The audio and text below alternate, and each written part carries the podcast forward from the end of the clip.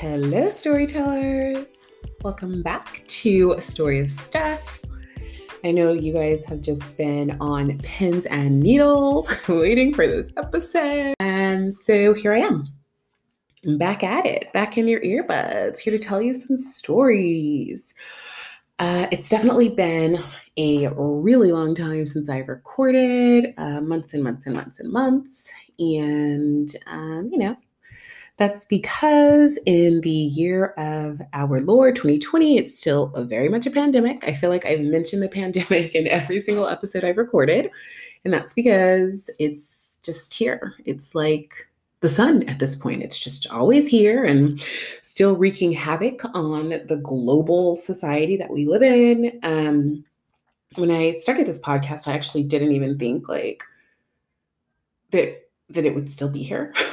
I started this podcast really because I was like, okay, like basically I'm grounded. Um, I can't go out. I can't, you know, do all of the things that I would typically be doing because interestingly enough, it happened um like a month before my birthday, before a really significant birthday. And so I was like, all right, we're not going to let this get us down, chin up. Let's do something fun. I mean, I've always kind of wanted to dabble in podcasting, so why not try it now?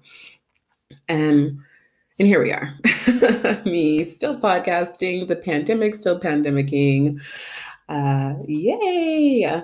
Uh, the last couple of months have always also been a bit tough. Um, I think that most of us collectively have experienced that. Um, unfortunately, 2020 is just on our necks. And so, tough for 2020 is like basically apocalyptic. So, yeah, um, I just had to work through some things, make sure my mental health was good, make sure I was taking care of my household and, you know, staying the course and trying to navigate this uh, new normal. That's what we call it at my day job, like air quotes new normal, which is just so trite now. I'm like, I want the old normal, but I don't actually want the old normal either. So who even knows how things are going to shake out? But that's not the point of this podcast. Um, so today I'm going to talk to you about scams. and um, I actually started a podcast, uh, I don't know, maybe a month or two ago called Scam Goddess. And it's written, um, produced, and hosted by this actress named Laci and it's really, really funny. And it basically just talks about scams of all sizes, kind of all over the world, old ones, new ones, um, some that are really good, some that are really bad, and everything in between. Um, and it's just really funny. And like when you hear the stories, you start to think that basically everything is a scam. Um, and one of the things that the host says is that you fall into two camps. You're either a scammer or a scamee. And I feel like that's a little black and white. Um, I don't know that I've ever been scammed myself. I did get close, ironically, this summer, and it was by a man. You guys, I almost let a man scam me. Um, but I moonwalked my way out of that situation, saw it was saw it for what it was, and dipped. Um, that's not to say that he didn't get really close. Um, so I'm not uh, I'm not any different than a lot of the people that were fully scammed in some of those episodes I listened to. Um, however, I tend to consider myself more of a scammer. Um, and it's not like I'm just out here, you know, hacking into people's like computers and stealing credit card numbers or anything like that. But I have been known to take advantage of a situation. Um, that's just how I roll. And, you know, if it benefits me, awesome. If not, I don't even know that I would entertain it. But um yeah, I definitely am one to say, hey, that works for me. Um, and I don't know if that makes me like a scammer or scam adjacent. I don't even know, you know, I'm not one for titles anyway. But um, I am here to talk about a couple of scams that I have absolutely participated in in my previous life. Um, I haven't actually done any scamming in a really long time. Um, and I don't know that I would simply because I just don't have the energy for it. I believe that scamming is a young person's game for sure. Because the thing about it, a successful scam does take a lot of work, it takes a lot of thought. Um, and you know, you got to make sure that you're putting in the work because hopefully the payoff is is good. That said, um, I'll go ahead and dive in. So, my first scam takes place in the late 90s um, when I was a teenager. I used to um, play sports. And before this kind of time period of my life, I was actually what many would consider an air quotes good girl. Like I, you know, got good grades, I played sports, I stayed home and studied and didn't go out and party. I went to church three times a, a week, which, by the way, is a huge scam, one that we will address later. And so, anyway, yeah, I was like a good girl. You know, I didn't really get into too much. And the fact of the matter is, it's not because I didn't want to, I just didn't really have the opportunity to. Like, I'm sure there was a lot going on out there that I would have participated in. I just ha- hadn't been shown the door yet. Um, in walks my high school best friend at the time, who we will call Jamie. And I say in walks, but realistically, she kind of roared into my life in this hot little red sports car and flipped my life upside down. And I think it was in a good way. I have no regrets about any of the stuff we did together, and we got into it for sure.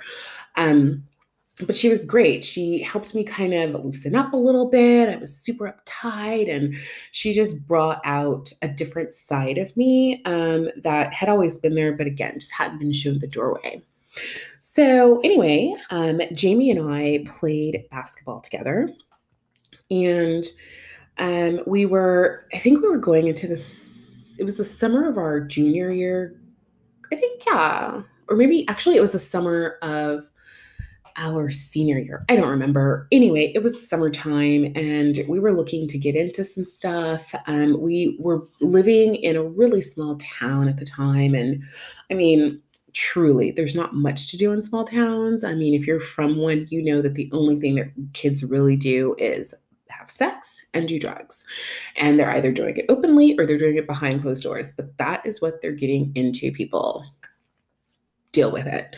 Um, I wasn't having sex though. I was still kind of a prude in that area. we'll talk about that later.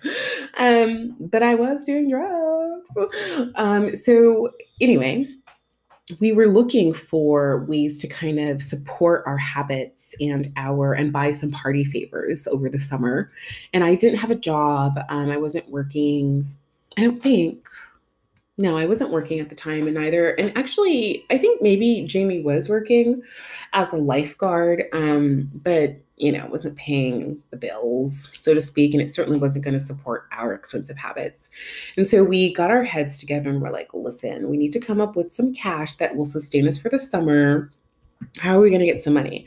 I totally couldn't ask my family. I was from a solidly middle class family. And while Jamie was from like an upper middle class family, I think they really kind of valued like hard work, you know, and so they weren't just going to give her money. That being said, she certainly used to steal it, but maybe I shouldn't have said that, but whatever. She got she got money, but it wasn't enough. And plus, you know, I needed to kind of pull my weight. So we put our heads together and we're like, how can we get some dough?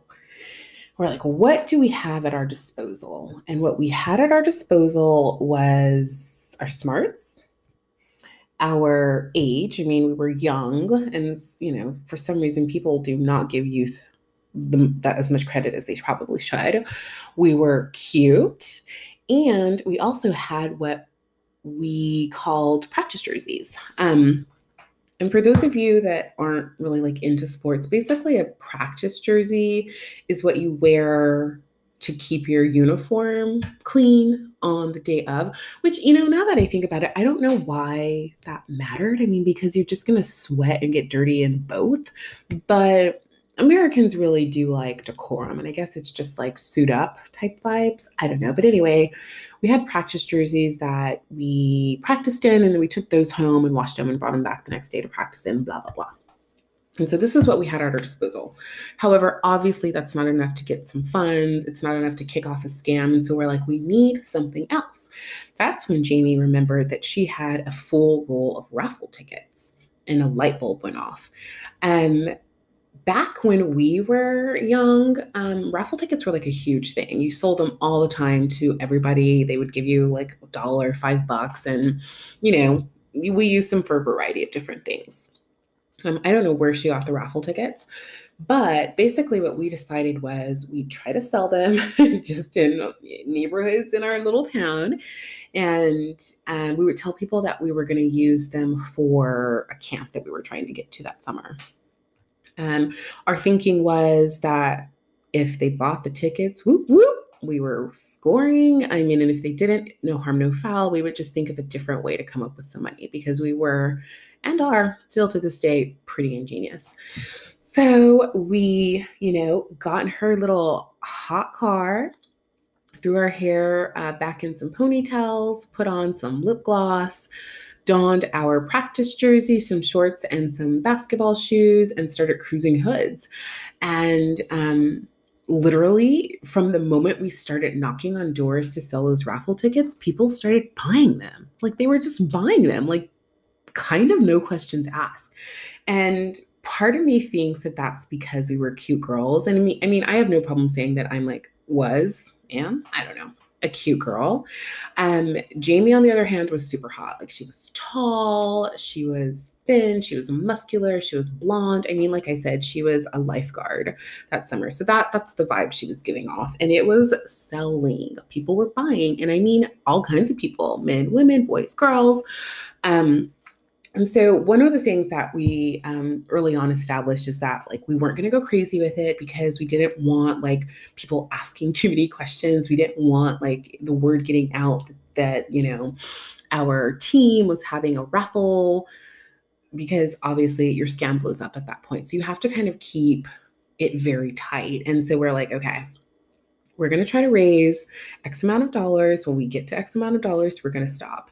And we did it. I think we probably spent five days or so walking around neighborhoods and selling these tickets. I mean, there were people that would literally give us like 50 bucks. It was so weird. They were just like, yeah, here, take $50, give me the raffle tickets. Or there were actually some people who were like, we'll just make a donation. We don't want the tickets. It was insane how well this little scam worked. Um, but all said, yeah, I think whenever we decided to stop, we'd raised about $250 for our literal party fund, you guys, if you can believe it. Um, so scam successful. And that was kind of the first time that I remember scamming someone, like deliberately putting a scam in place. Um, and, you know, I gotta say, the fact that it worked may have colored my thinking for the rest of my life. All right. So the next scam is a is a more gentle scam. You know, I wouldn't even say that it was a scam. I just wanted something and I didn't know how to get it other than to be a bit scammy. Um, and what I wanted was a pet. so this story takes place years later. Um, and at the time, I was actually working in a animal shelter, it was super cool. I love animals, so it was kind of right up my alley. Um, it was a really well known animal shelter, so they had a lot of rules about who could get pets and how they could get pets. Um, and I was actually, while I had worked on the floor, kind of literally adopting pets out previously, um, I was in a different position this time. So it wasn't as easy for me to get a pet as it potentially could have been. Um, and in order to actually adopt a pet, they had some rules in place. And those rules were that they had to talk to, if you were a renter, which I was, they had to actually talk to your landlord and make sure that everything was up and up, right? And I think that they wanted to talk to someone on the phone versus have someone write out a letter or send an email saying that it was okay because they thought that this was going to avoid scams. anyway, I mean, we all know that if you want something bad enough, you'll figure out a way to do it. And I actually did want um, a new pet. Specifically, I was looking for a kitten because I'd had a pup and I loved my little pup so much, but I was working a lot and I felt so bad leaving her at home.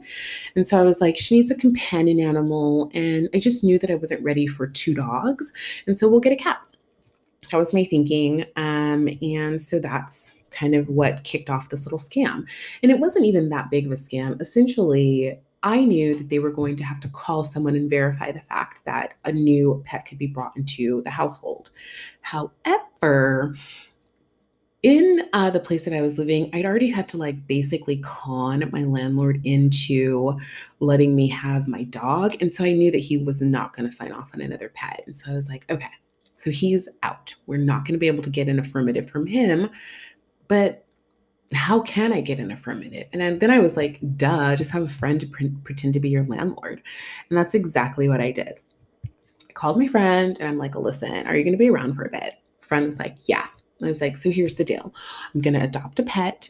They are going to call my landlord because they need a verbal confirmation that it's okay for me to have another pet. However, my landlord's going to say no. So I need you to pretend to be my landlord and say yes friend was like, hmm, should I? Could I? Would I? And I was like, friend, come on, it's not that big of a deal. You know how much I love pets? And friend was like, cool, I'm in. And that's one of the things that I will say about scams. Um, they can go either way. Like, I mean, if you're gonna do a scam and you've got a full thought out plan and you're really to commit to it by yourself, go for it. Um, if, however, you are going to involve another person, you have to make sure that person's solid. You cannot get involved with people who do not have your back and would not die for you because hand to God, the scam will blow up. So, um, anyway, friend was like, I got your back. Um, right as I was getting ready to fill out the paper, I sent her a text and say, Hey, heads up, phone call's coming in three, two, one. She got the phone call. She talked me up. She made me sound good, not only as a potential cat owner, but also as just a person, because you know, this was my place of employment. So it's important that they knew that I'm a dope human. Um, and needless to say, they were like satisfied with her performance, and I took home my cat that day. I will say that, listen, if you're going to go this route to get a pet, make sure that you want to have that pet forever. Um, I, like I said, I'm an animal lover. I actually still have my cat to this day. So, you know, that was a lifetime commitment that I was prepared to make. I just needed a little help in in greasing the will, so to speak. Um, yeah, so those are two scams that I can think of. I do have another scam that I was going to tell you about, and basically it involves like drug testing. Um, but I'm not going to go into that one too much, except to say that I absolutely got away with using someone else's pee for a drug test. Um, how crazy is that, you guys? How crazy is that? Anyway, so yeah, I guess that puts me firmly in Camp Scammer. Um, and that's a badge that I don't necessarily wear, wear proudly, but if you asked me if I was a scammer, I would tell you yes. Uh, that's all for today. I hope you enjoyed these stories and thanks for listening. And I will catch you on the flip side later.